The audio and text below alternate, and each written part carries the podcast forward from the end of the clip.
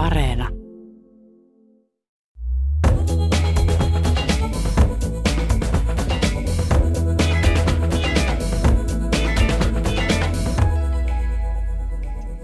Manuela Boskolla on takana urheilijan ja näyttelijän ura. Nyt hän on siirtynyt entistä vahvemmin kuvataiteen pariin.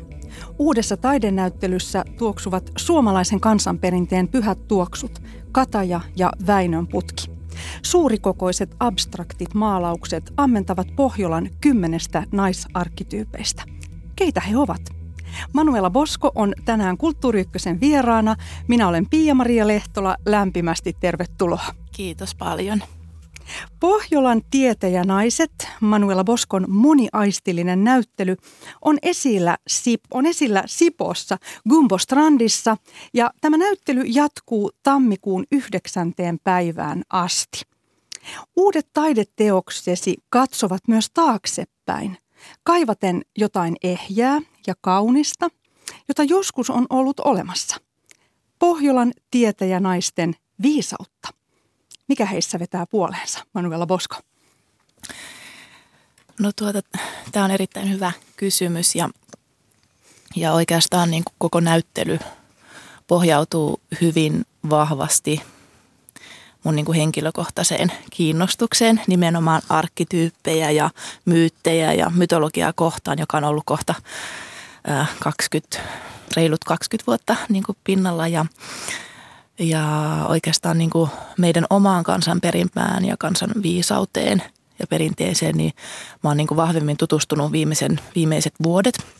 Ja eritoten niin viime, tai nyt vuoden verran on käynyt tuon Deeptin, joka tunnetaan myös Kirsi Ranto nimellä, niin hänen semmoista pyhänainen seremoniallista louhikoulutusta, jossa tutustutaan seremoniatyöskentelyn avulla niin näihin meidän mytologian arkkityyppeihin.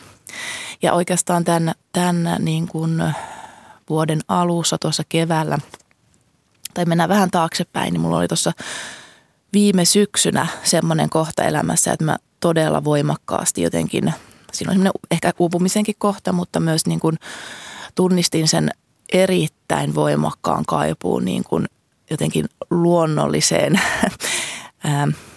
voisiko sanoa luonnollisempaan elämän rytmiin, sellaiseen, sellaiseen niin kuin yhteyteen jonkun, en silloin vielä edes ymmärtänyt oikein, että mikä se on, mutta jotakin juuriin liittyvää voimaa siinä varmasti oli jotain kollektiivisempaa yhteyttä, mitä kaipasin. Ja tuota, tosiaan siitä sitten lähti sellainen lumipalloefekti, voisiko sanoa. Ja tämän louhikoulutuksen myötä ja sitten mä tutustuin ja on toki tässä viimeiset vuosi, vuosien aikana niin tutustunut paljon tämän alan kirjallisuuteen, mutta vielä tämän kevään mm, tohinoissa sitten niin muun muassa tuommoinen Paluu Jumalattaren luontoa Eva-Maria Leinon ja Tytti Leivon teos todella paljon aktivoi mun sisäistä ja ulkoista maailmaa ja Tiina Piilolan Kalevalan naiset tai Karolina Kouvolan Pohjolan jumalattaret muun muassa ihan muutamia mainitakseni. Ja, ja tuota, tavallaan perehtyminen ja se nälkä alkoi kasvaa syödessä ja tuntui, että tämän seremoniatyöskentelyn, joka on siis käytännössä hetken pyhittämistä jotenkin suuremmalle sellaista työskentelyä, jota mä oon käyttänyt jo pidemmän aikaa, mutta, mutta nyt mä käytin nimenomaan näitä meidän naisarkkityyppejä, että loin tavallaan sellaista henkilökohtaista suhdetta aina kulloinkin sen arkkityypin tai naishahmon kanssa, joka jotenkin resonoi ehkä laadullisesti tai voimastaan, voimassaan niin sillä hetkellä. Ja, ja tämän seremoniatyöskentelyn kanssa aika tiiviissä vuoropuhelussa sitten alkoi syntyä kanvaasille myös töitä. Ja aika pian siinä ymmärsin, että okei, nyt ollaan nämä naishahmot haluaa selkeästi tulla niin kuin tämänkin niin kuin maalausprosessin kautta niin, niin kuin näkyville ja, ja esiin. Ja ymmärsin sitten siinä kevään loppupuolella, että okei, että nyt on tulossa selkeästi nyt niin kuin näyttelyn, näyttely tästä kokonaisuudesta ja – ja se, mikä alkuperäinen kysymys, niin nyt vastaan näin lyhyesti, niin kyllä siinä on se, että, että varmaan se ihmisen niin kuin perustarve tai omalla kohdallani ainakin koen jotenkin löytää syvempää, laajempaa viisautta ja voimia ja ongelmanratkaisukykyä ja ylipäätään sitä itsetuntemusta, jotka nämä arkkityypit kätkee sisäänsä, jotka on universaaleja ja jotka on myös henkilökohtaisesti meidän jokaisen sisällä. Ja näiden kautta, näiden kuvien kautta, niitä pystytään jotenkin konkreettisemmin niin kuin hahmottamaan ja saamaan sitä informaatiota, saamaan tietoa ja totta kai sellaista jotain myös mystisempää tasoa, taiteellisempaa, abstraktimpaa tasoa, joka sitten kiehtoo monia ää, mielikuvitusta tai monia muita niin kuin itselle tärkeitä elementtejä. Mainitset mentorisi Deptin Godessan kirjoitukset yhdeksi lähteeksi. Kuka hän on? Kirjoitat myös, että hän on sinun gurusi. Ää, no en mä, ehkä guru, guruksi en, en tota, ää, en koe, että mulla varsinaisesti on guruja, mutta hän on yksi mun mentoreista. Men, että mentori, mulla on, joo. mulla on tuota, Diptin kanssa on, on työskentellyt tämän, tämän vuoden aikana hyvin paljon. Mulla on myös muita mentoreita hyvin pitkältä ajalta. Muun muassa Susanna Lendiera on yksi tämän alan ehdottomia niin kuin, ää, maamme, ää, voisiko sanoa, pioneereja ja, ja sillä tavalla niin kuin tienraivaajia. Ää, muun muassa hänen kanssaan ja, ja tota, ollut, ollut tässä pidemmän aikaa niin kuin voisiko sanoa, imennyt oppia ja siellä on, ja on tuota, mm, sano, mm, niin, tämmöisiä opettajia, jotka on sitten ilmestyneet matkaan varrella ja olleet enemmän vähemmän 7-10 vuotta mukana.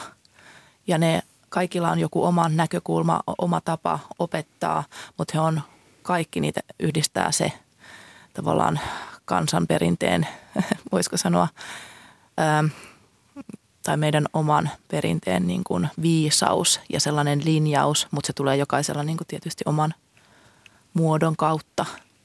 Ja. Joo, ja mainitsit tosiaan tämän seremoniatyön. Mm. Kerro, mm. miten se tapahtuu?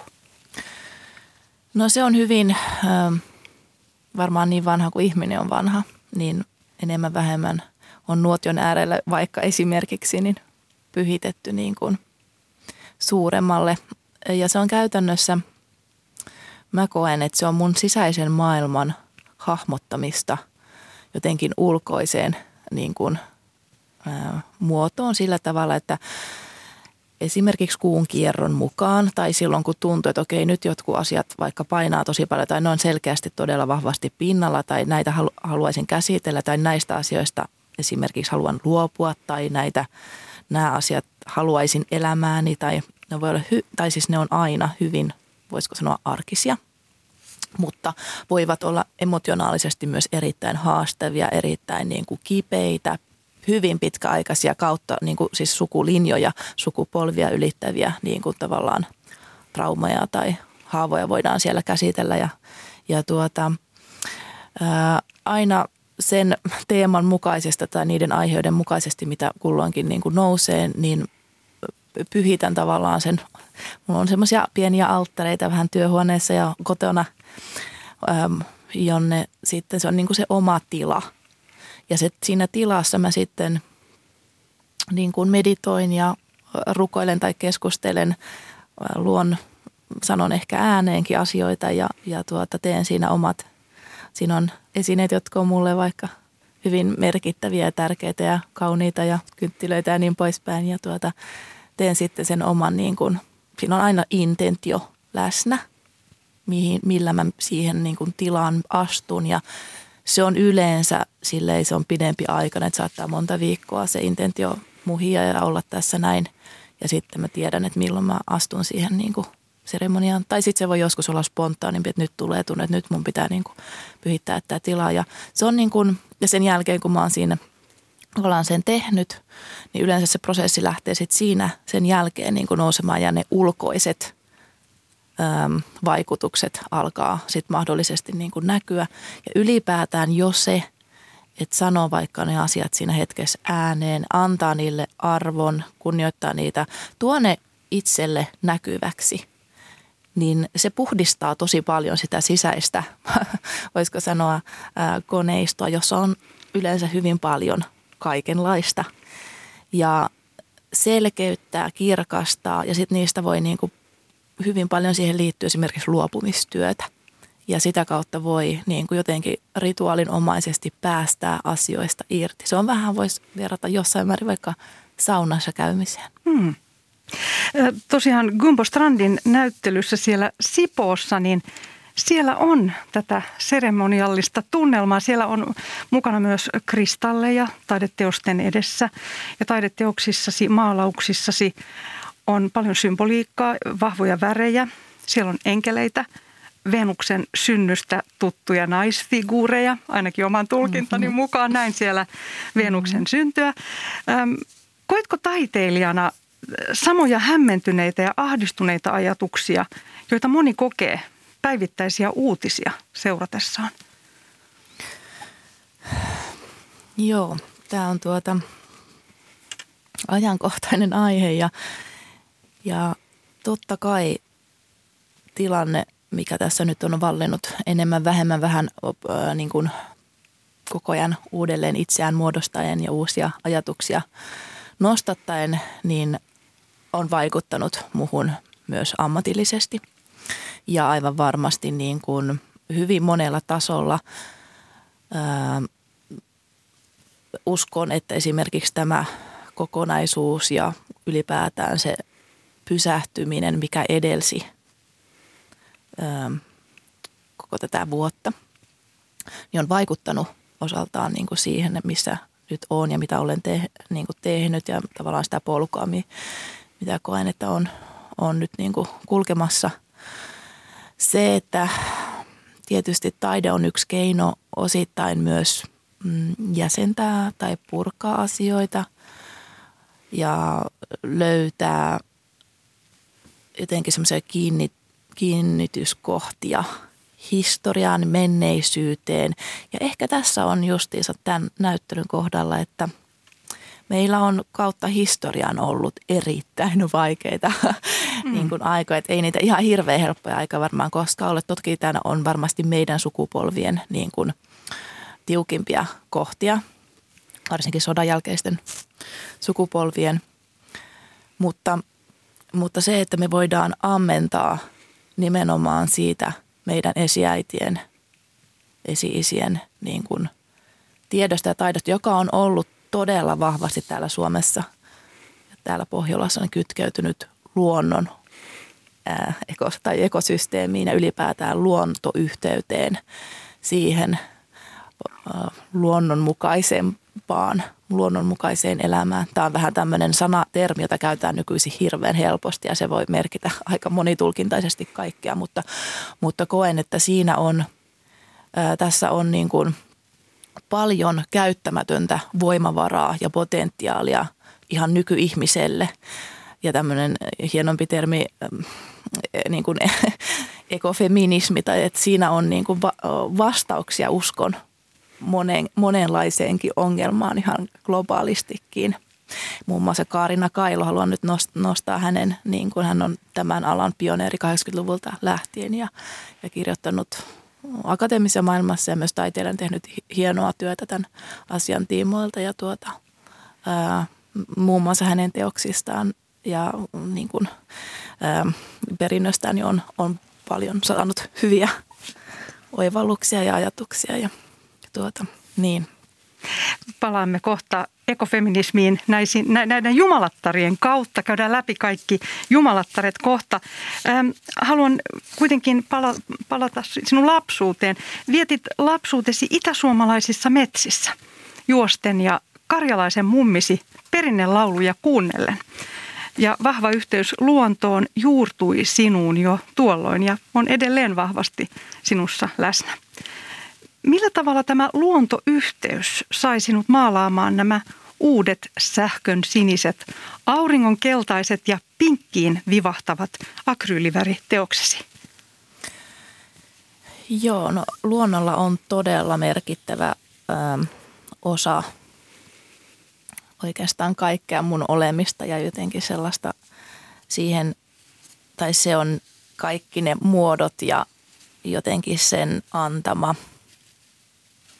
ehkä viisaus ja levollisuus ja rauha ja se hedelmä ja voima, niin se on niin, kuin niin loputon inspiraatiolähde, että ei ihmiskäsi voi koskaan niin kuin pystyä mitään lähellekään niin kuin jotenkin jäljentämään, mutta, mutta se voi niin kuin, äm, siitä voi ammentaa todella paljon. Ja kyllä mun oma lapsuus tos, toki mä oon siellä Savossa Mikkelin metsissä viettänyt osan siitä. Osa on ollut toki tuolla Välimerellä, ihan merellä, että se meri on siinä mielessä mulle erittäin tuttu elementti.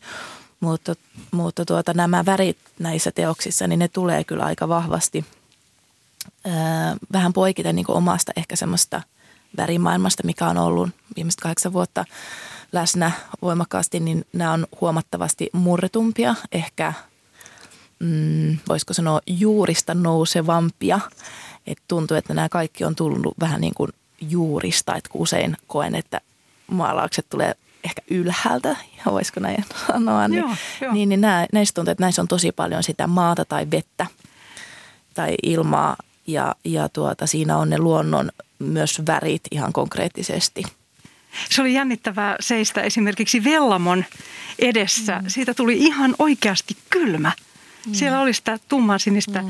väriä ja vettä ja se oli ihan niin kuin teoksesi olisi ollut joku tällainen äm, matemaattinen yhtälö, kombinaatio jostakin pyörteestä ja sitten se tavallaan irtaantui katsojaan siellä. Eli todella, todella voimakkaita voimakkaita teoksia. Täytyy sanoa, näihin me palataan ihan, käydään läpi kaikki nämä jumalattaret kohta. Mutta tekniikka, tämä on kiinnostavaa. Käytät impastotekniikkaa. Eli se on sitä esimerkiksi, mitä Van Gogh aikoinaan käytti. Reliefimäisiä uusia ulottuvuuksia taulun pintaan saadaan aikaiseksi tällä tekniikalla. Se on tosiaan impastotekniikka, maalataan paksulla värillä – ja siveltimen tai palettiveitsen jäljet saavat jäädä näkyviin. Ja impastoja maalatessa värejä to, toisinaan sekoitetaan suoraan tällä maalauskankaalla. Ja tämähän on vanha. Tämä on tosiaan jo käytetty ennen Rembrandtia ja barokkia, tätä tekniikkaa. Mistä sait idean käyttää tätä impastoa? No, tämä on oikeastaan teknisesti myös mulle uusi. Öm, voisiko sanoa uudenlainen niin kuin tapa työskennellä. Tämän impaston lisäksi mä oon käyttänyt tässä erittäin paljon vettä. Ja vettä. vettä. Mielenkiintoista, vaikka ne ovat niin värikylläisiä. Mm. Kyllä, mm. ja tämä on vienyt, tämä niin kuin toteutustapa on todella verkkainen, todella hidas. Ja se on mulle myös hu- äh, niin kuin uutta. Ja se on asianmukaisesti varmasti kuulunut tähän koko prosessiin, että sitä ei ole voinut tavallaan seuraavaa kerrosta luoda siihen ennen kuin kuivuminen on tapahtunut. Ja tämä on, tämä on siinä mielessä niin kuin uudenlainen tekniikka, että siinä on ehkä just kun mainitsit tuon matemaattisen yhteyden, niin mä oon joutunut ehkä käyttämään jonkinlaista sellaista matemaattisempaa tai ää, kalibrointia näitä teos, teoksia luodessa. Totta kai sillä aina on sitten niin kuin se oma, voisiko sanoa sattuma siinä myös mukana. Ja mä oon halunnut äm, antaa sille abstraktioille ja selle, niille tavallaan luonnon omille ää, reiteille niin sitä tilaa, mutta sitten kuitenkin niin kuin osassa teoksista varsinkin niin on tai no kaikissa, mutta on ne äm, tietyt muodot, jotka on ä, tavallaan yhtenevät sitten siihen tyyppiin ja ne, ne symbo- symbolisesti niin kuin kuvastaa niin heitä, niin tuota, mm, mutta tämä tekstuuri ja sellainen paksuus, se on se, ja ehkä voisiko sanoa jopa kolmiulotteisuus, niin on kiinnostanut mua pitkään ja mä on, tykkään tehdä hyvin robusteja töitä, mutta tässä sitten ehkä äm, on onnistunut jotenkin niin kuin myös semmoisen – moniulotteisuuden tai syvyyden niin siihen, tai on, on muodostunut tuolle kankaalle. Että, mutta mä kyllä koin, pakko sanoa nyt ihan rehellisesti, että kyllä tässä on niin kuin, mua on hirveästi autettu tuolta jostain käsin, että, että tämä teknisestikin, miten tämä on syntynyt, tämä on niin jotenkin uutta, että mä en todellakaan niin kuin etukäteen miettinyt, että nyt mä teen tämän näin tai näin, vaan tämä on niin kuin pitkä niin kuin vuoden, yli vuoden mä oon näitä niin kuin kymmentä teosta luonut ja, ja tuota, se on niin kuin myös sen prosessin aikana, niin, niin siellä on välillä osa, osa tullut vähän eri tavalla kuin toiset, mutta, mutta sellainen niin kuin tasapainottelu ja just teosten kalibrointi ja sitten niin kuin mä oon käyttänyt myös joitain semmoisia muun muassa kahvia aika, jonkin verran näissä teoksissa ja se on ollut mulle semmoinen uusi, uusi tota. Kahvia? Joo. Onko se se, joka saa aikaiseksi joskus, että tämä reliefi krakeloituu? No mm, varmaan siinä on myös, myös se elementti, se voi tulla myös muutamasta muusta jutusta, mutta se mä huomasin, että silloin oli tosi kaunis, kaunis tota, nimenomaan ruskealla, kun en ole aikaisemmin niin hirveästi työskennellyt kuin nyt, niin ne sävyt, mitkä tuli siitä kahvista, niin ne oli kyllä tosi ää, kiinnostavat. Kun kerroit, että joku ehkä ulkoinen voima on vaikuttanut näihin teoksiin, tulee mieleen Hilma af Klint. Mitä hän merkitsee sinulle?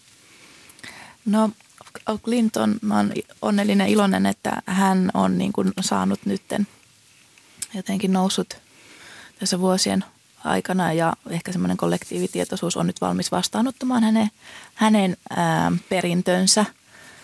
Ää, mutta niin kuin rehellisyyden nimissä, niin kyllä mä uskon, että taidemaailmassa erityisesti naisten puolella jostain syystä, miksei myös miestenkin, mutta – mutta on paljon äh, veikkaan taiteilijoita, jotka on olleet äh, tekemisissä, voisiko sanoa tämmöisen henkisen maailman kanssa tai esoteerisemman maailman kanssa tai jo, jollain tavalla kuitenkin se spiru, spirituaalinen aspekti on ollut läsnä heidän elämässään ja sitä kautta heidän töissään, vaikka siitä ei ole julkisesti puhuttu. Ja näin mä oon ymmärtänyt myös, että Clintin kohdalla niin ähm, se, se syy, miksi niitä ei saanut julkaista hänen, ennen hänen kuolemaansa liittyi ehkä myös siihen, että se paine, mitä sieltä olisi tullut, tai se leima, tai se, että ihmiset ei välttämättä olleet todellakaan siinä kohdassa vielä valmiita vastaanottamaan. Tämä on nyt se mun oma ymmärrys tästä aiheesta, mutta että, et, et koen, että sitä työskentelyä, että ainahan me työskennellään, kun me työskennellään ajatusten kanssa ja tavallaan abstraktin tason kanssa ää, ylipäätään, niin se on jollain tavalla näkymätöntä monellakin tapaa.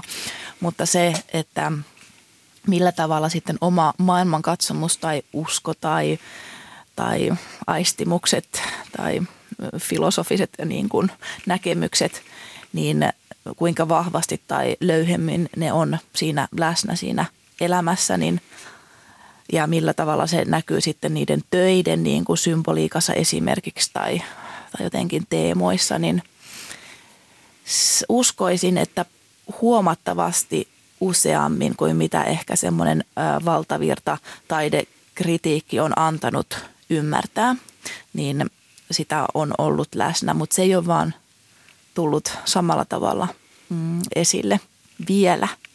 Ja mä oletan, että on, on tulossa vielä paljon tästä aiheesta, niin, niin, niin taiteilijoita, jotka, jotka tavallaan löydetään sitä tietoa sieltä.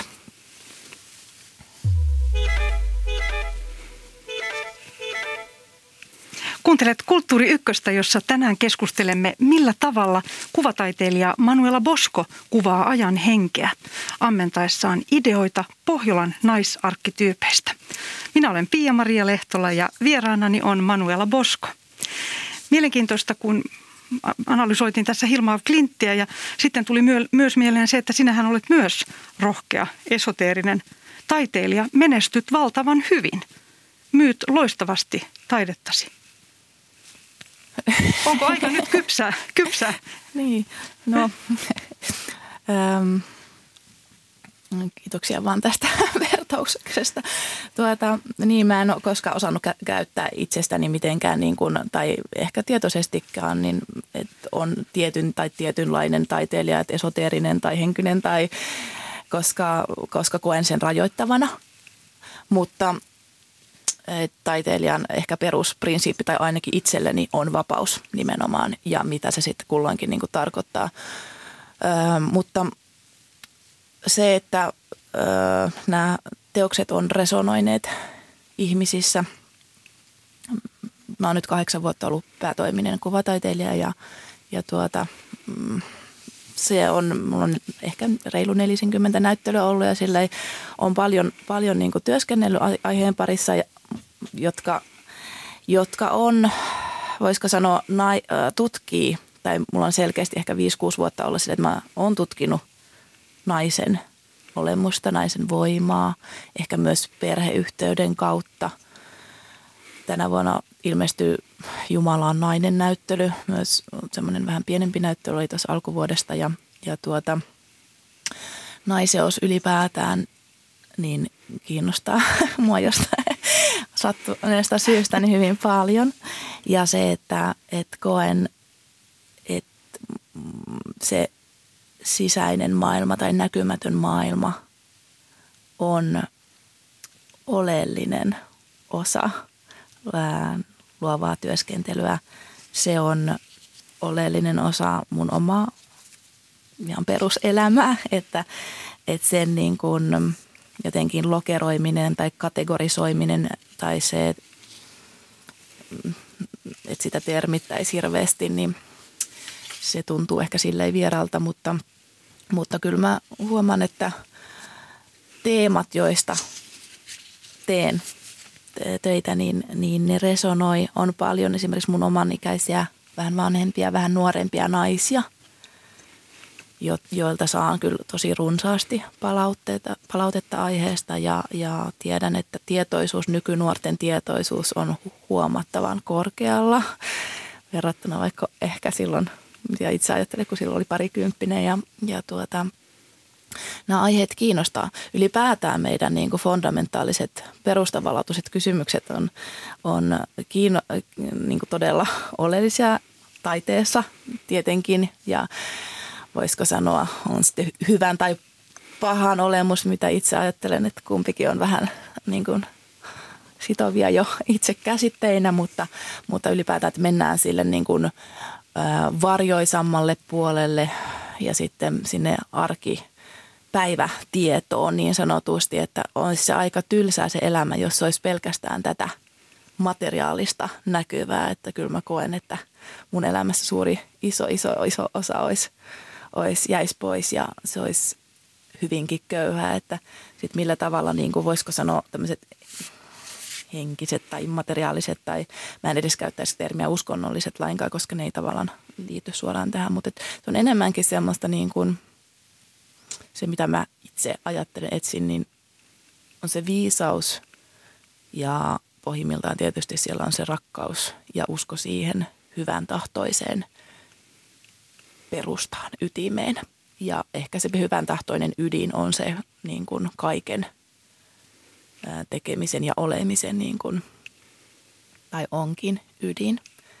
Ja siitä voidaan sitten käyttää erilaisia termejä, mutta, ja sitten, mutta se on niin laaja.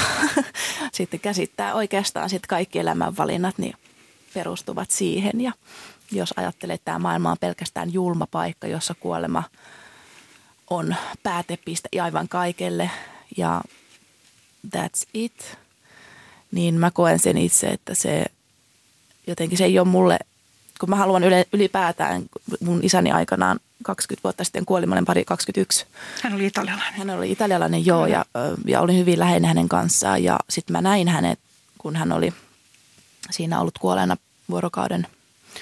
Ja tajusin, ymmärsin, mulle tuli niin, kuin niin voimakas se tunne siitä, että, että se isä ei ole enää siinä, mutta isä on täällä, mutta hän ei ole siinä ruumiissa.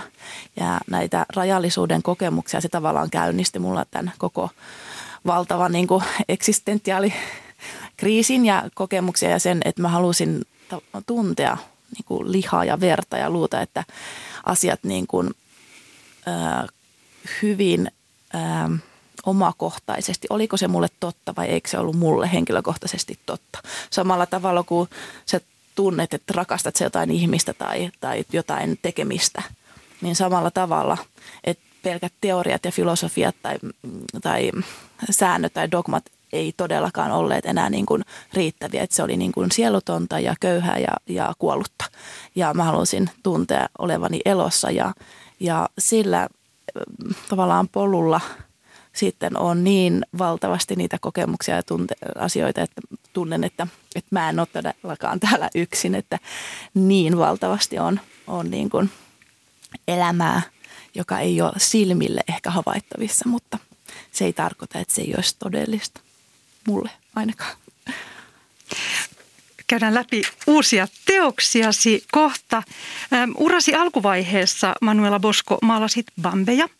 Ja ne oli, eikö ollutkin aika pinkkejä bambeja? Joo, oli siellä pinkkejäkin, kyllä. Joo, joo.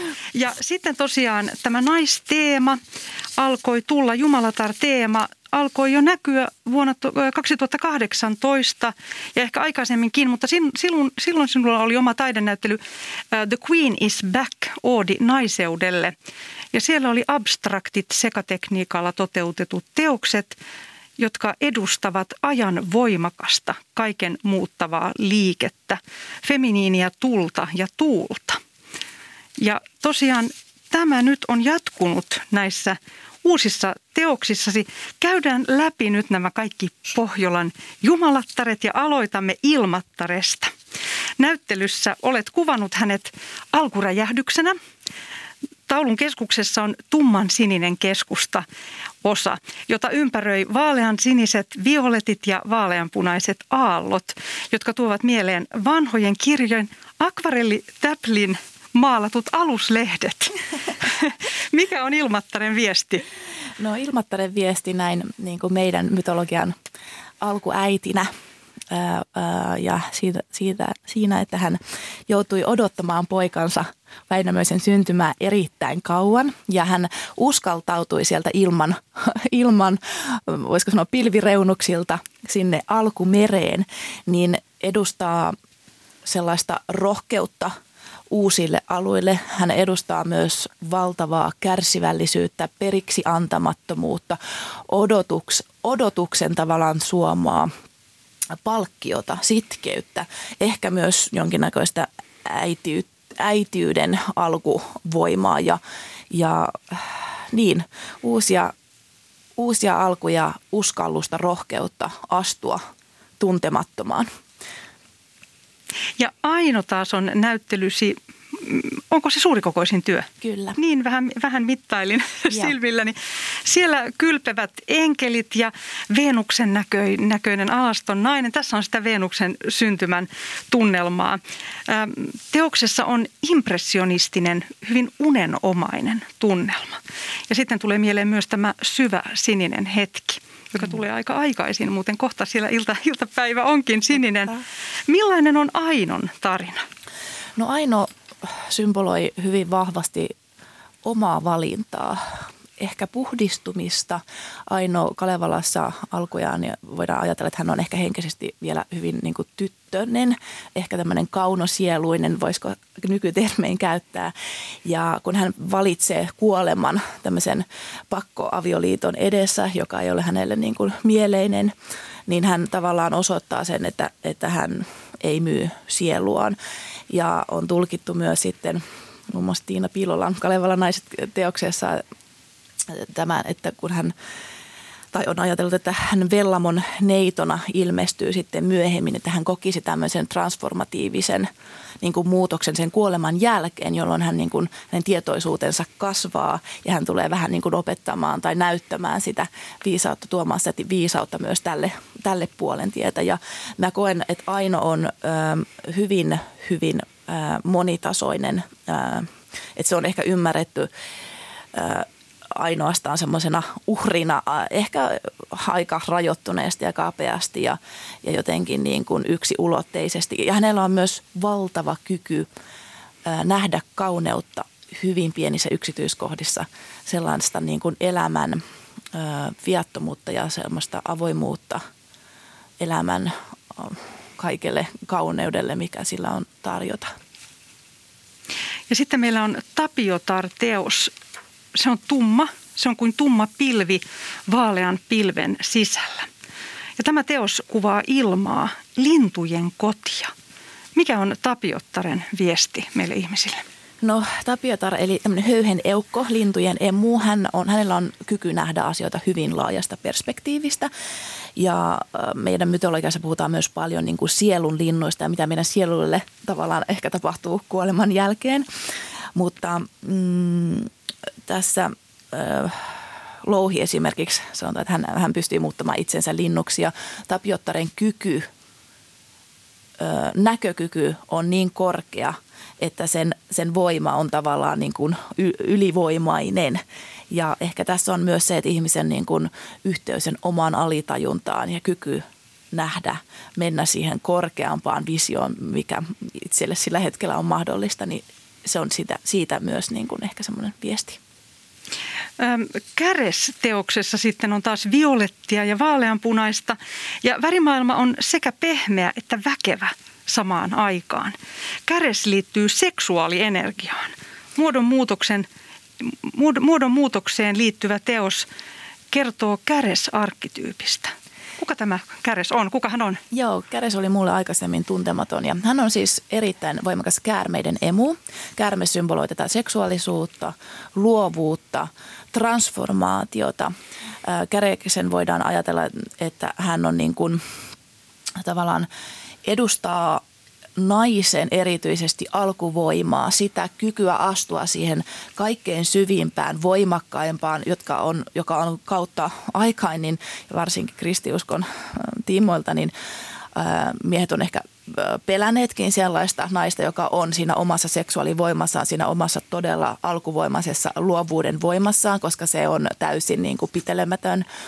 Ja käreksen transformaation kuten käärmekin edustaa muun muassa transformaatiota ja parantumista, parantamista, niin edustaa nimenomaan sitä uskallusta astua siihen, mikä on totta ja mikä on usein siellä kaiken informaatio ja kaiken niin kuin häpäisyn ja alistamisen alla. Tämä on mielenkiintoista. Olen seurannut nuorten naisten keskustelua tästä wounded feminine, feminine eli tämmöisestä haavoittuvasta naiseudesta – Joo. Tuli mieleen, kun kuuntelin Joo. sinua. Joo, ja ehdottomasti se liittyy tähän, että meillä voidaan ajatella esimerkiksi näin, noita vainoista asti on todella niin kuin pelko ja häpäisy ja alistaminen ja hiljentäminen, niin siellä on jo todella iso tavallaan niin kuin yksi syistä, miten, miten naista, nainen on voinut niin pitkän aikaa tavallaan hiljentää, koska se on jossain kollektiivin muistot. Se on meidän solutasolla tavallaan muistissa, että mitä, mit, mitä kauheutta voi tapahtua, jos mä oikeasti ilmaisen todelliset mielipiteeni, tunteeni, sen kaiken voiman, mitä mulla on, koska se voima on niin valtava. Sitten siirrymme Käreitär-teokseen. Siellä on tumman violetti keskusta ja sieltä lähtee hentoa vaaleanpunaista liikettä teoksen reunoja kohti. Mikä on Käreittären viesti? Joo, tai kärittärähän on pääosin, kuten tuo käreiskin, ne on tosi ruskea painotteisia, että tämä tumma, vahva, ruskea on siellä todella voimakkaasti sen mm, vaaleanpunaisen ehkä kanssa. Onko se käre... se ma- maanläheisyys tai joku Joo, tällainen? kyllä mä jotenkin Joo. tunnen, että se, se liittyy hyvin vahvasti maahan ja, ja juuriin ja nimenomaan siihen esiäitiyhteyteen ehkä ja, ja tuota, semmoiseen vakauteen.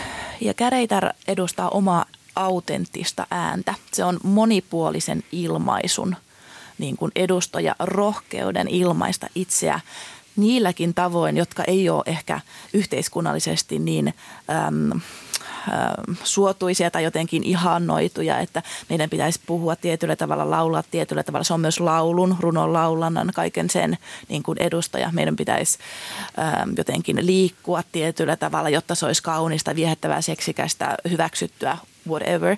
Niin Käreitär on arkkityypiltään se on tällaisen niin kuin monipuolisen, autenttisen, oman äänen arkkityyppi.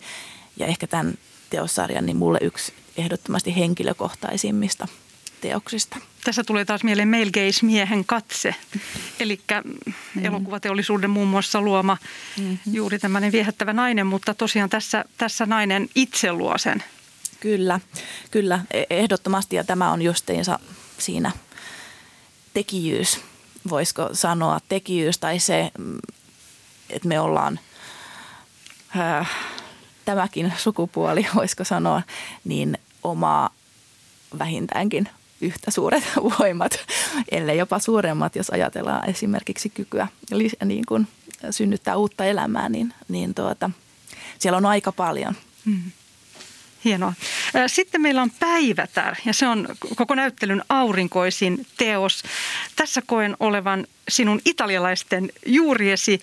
Siellä on sitä alkuvoimaa sieltä. Teos on keltaisen ja oranssin vuoropuhelu ja oikeassa yläkulmassa lentää mehiläinen. Mitä Päivätär edustaa?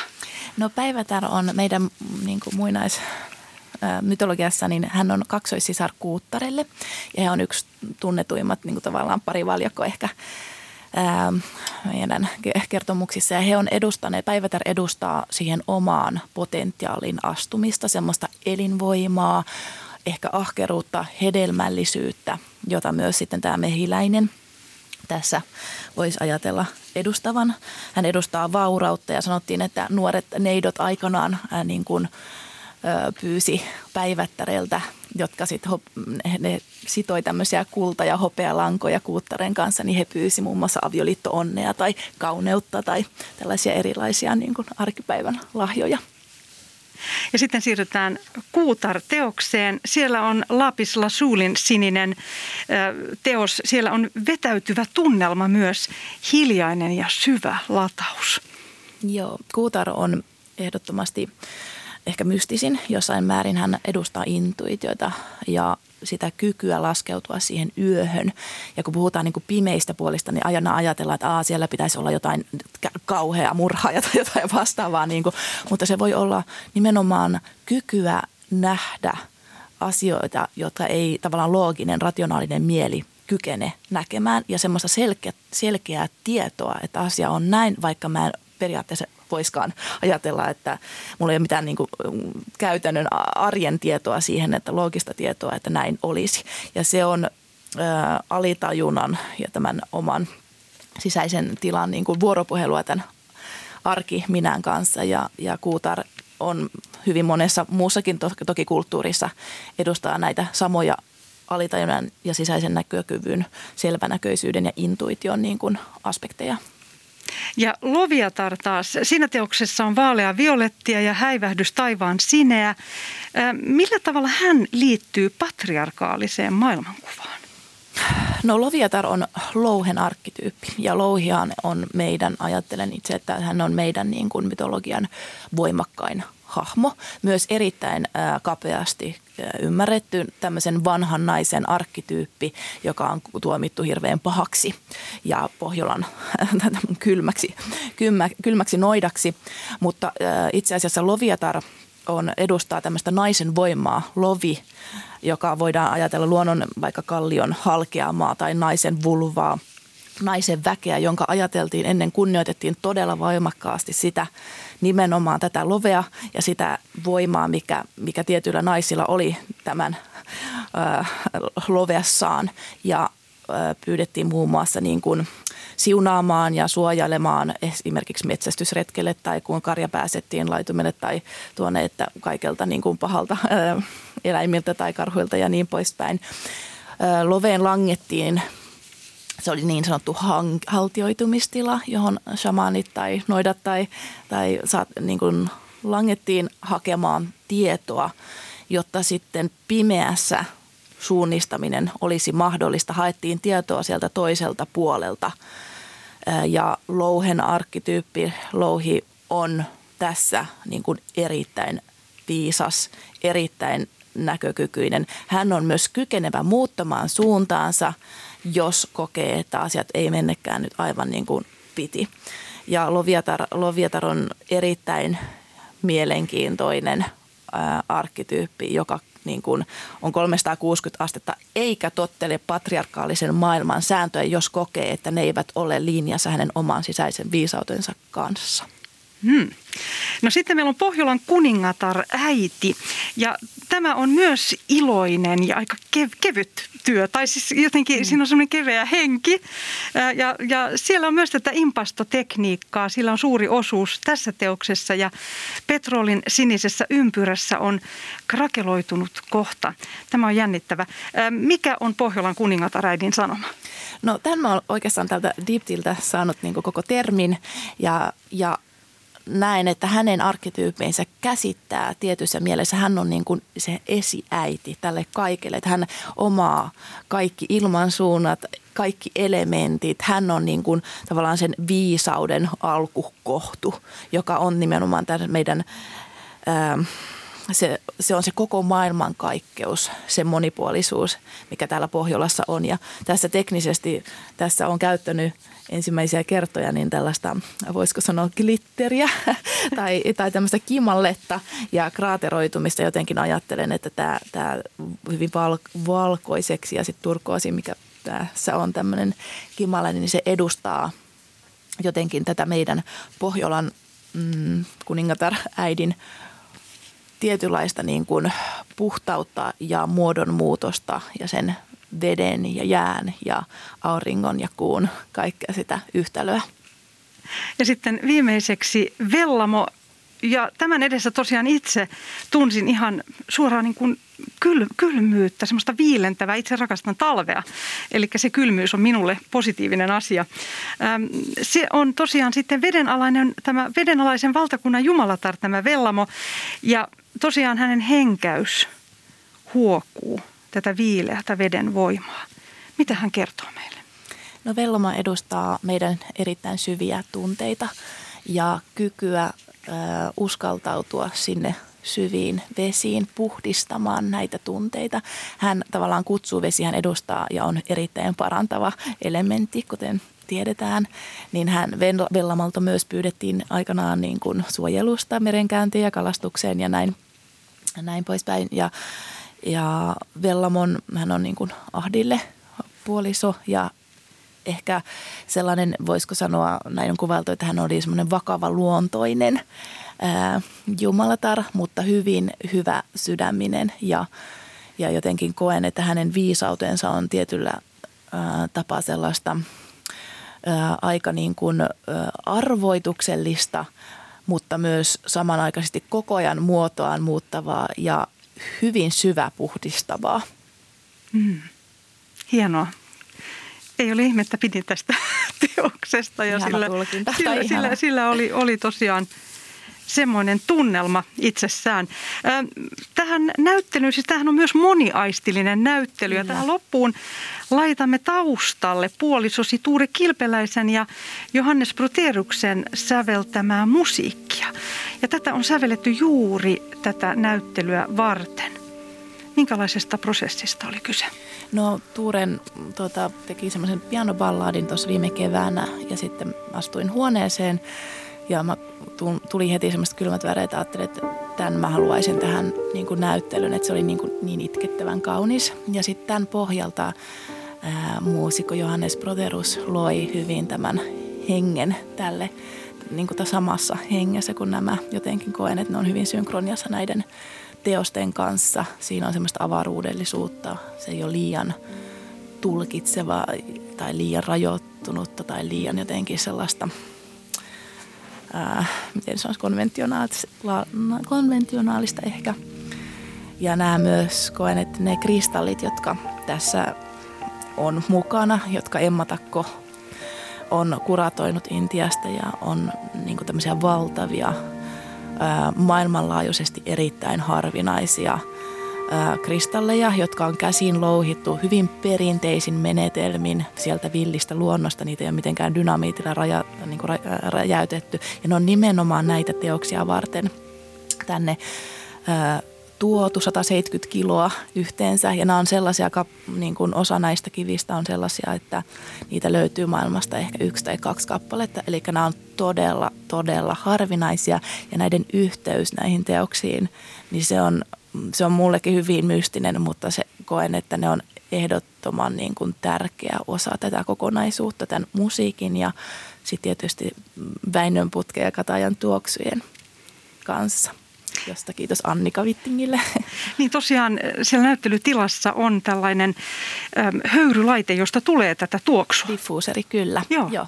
Ja nämä tuoksut on, on ystäväni Annikan ää, tuota, tavallaan kuratoimia ja nämä on pyhiä, pyhiä kasveja, joita meillä on käytetty iät ja ajat ja ehkä väinöputkeja vähän vähemmän, mutta että nämä on hyvin, hyvin voimakkaita parantavia kasveja, jotka sitten kuitenkin hajuaisti on meillä kaikkein primitiivisin, niin se oli tosi ihana, että saatiin se myös aspekti mukaan. Ja tosiaan nämä Emma Takon maalauksiin kuratoimat intialaiset raakakristallit, ne ovat siellä taideteosten edessä valkoisten pilareiden päällä hyvin kauniisti esillä. Mistä itse sait tämän idean yhdistää taide ja kristalli? Joo, mä oon tehnyt kristallien kanssa, mä oon ollut niin kuin he, niiden kanssa tehnyt töitä tai ne on ollut mulla läsnä niin kuin elämässä ehkä 25 vuotta. Ja sitten viime kesänä tuli jotenkin, kun mä oon luonut, siis kun mä loin näitä töitä, niin mä kalibroin tavallaan, voisiko sanoa ihan teknisesti, kristallien kanssa tein näitä töitä. Eli ne oli tässä mukana tässä maalausprosessissa ihan niin kuin fyysisesti siinä, siinä kankaan pinnalla ja tasapainottelin värien juoksuntaa ja kaikkea. Ja tota, mulle tuli sitten, kun törmäsin tota, Emmaan, ja hän on tähän kansanperinteeseen erittäin omistautunut ollut vuosien ajan. Emma on Kuhmosta kotosi ja tuota, Emma toi tuo erittäin harvinaisia niin kuin raakakristalleja tuonut pitkä ja asiantunteva tällä alalla. Ja jotenkin mulla oli jo ollut sellainen, että mä haluaisin jotenkin nämä äh, tämän kirkkauden ja sen, sen, sen niin kuin, totta kai sen esteettisen puolen, mutta myös sen syvän juurivoiman, että mikä voiskaan olla niin kuin tavallaan voimakkaampi kuin tämän maan alla tultu, tuottu niin kuin kristalli. Ja, ja tuota, koin siinä vahvaa synkronia sitten, kun me kohdattiin ja, ja tuota, Emma oli heti niin kuin tässä mukana. Hän ymmärsi jotenkin heti samoilla aalloilla ja, ja tuota, sitä myöten niin hän sitten teki valtavan ponnistuksen, että nämä, nämä saatiin tänne nimenomaan tätä näyttelyä varten nämä mestariteokset, luonnon omat. Kulttuuri Ykkönen päättyy näihin sanoihin ja tosiaan Kumpostrandissa on esillä siellä Sipossa sinun teoksiasi vielä tammikuun alkuun asti. Kulttuuri Ykkönen päättyy tähän ja kiitos Manuela Bosko antoisasta keskustelusta. Kiitos todella paljon ja hyvää joulua. Tämä lähetys ja muutkin löytyvät Yle Areenasta. Ja keskiviikkona Kulttuuri aiheena on seuraava. Suomalaisen musiikin päivänä katsomme sekä menneeseen että tulevaan. Suomen musiikin historiassa on muitakin nimiä kuin Jean Sibelius, kuten monia lahjakkaita, mutta sukupuolestaan johtuen unholaan painuneita naissäveltäjiä. Keitä he olivat ja mihin he tarvitsivat spiritismia. Ja entä miltä näyttää suomalaisen musiikin tulevaisuus? Keskustelemassa huomenna apulaisprofessori Susanna Välimäki, spiritualisti ja tietokirjailija Marjut Jelt, säveltäjä Kimmo Hakola, jats-toimittaja ja taiteellinen johtaja Matti Nives, räppäri F ja teoston toimitusjohtaja Risto Salminen. Ohjelman toimittavat Janne Palkisto ja Noora Hirn suorana Musiikkitalosta. Tätä lähetystä kanssani olivat tekemässä äänitarkkailija Mikko Majanen ja tuottaja Olli Kangassalo. Kaunista tiistaita teille kaikille.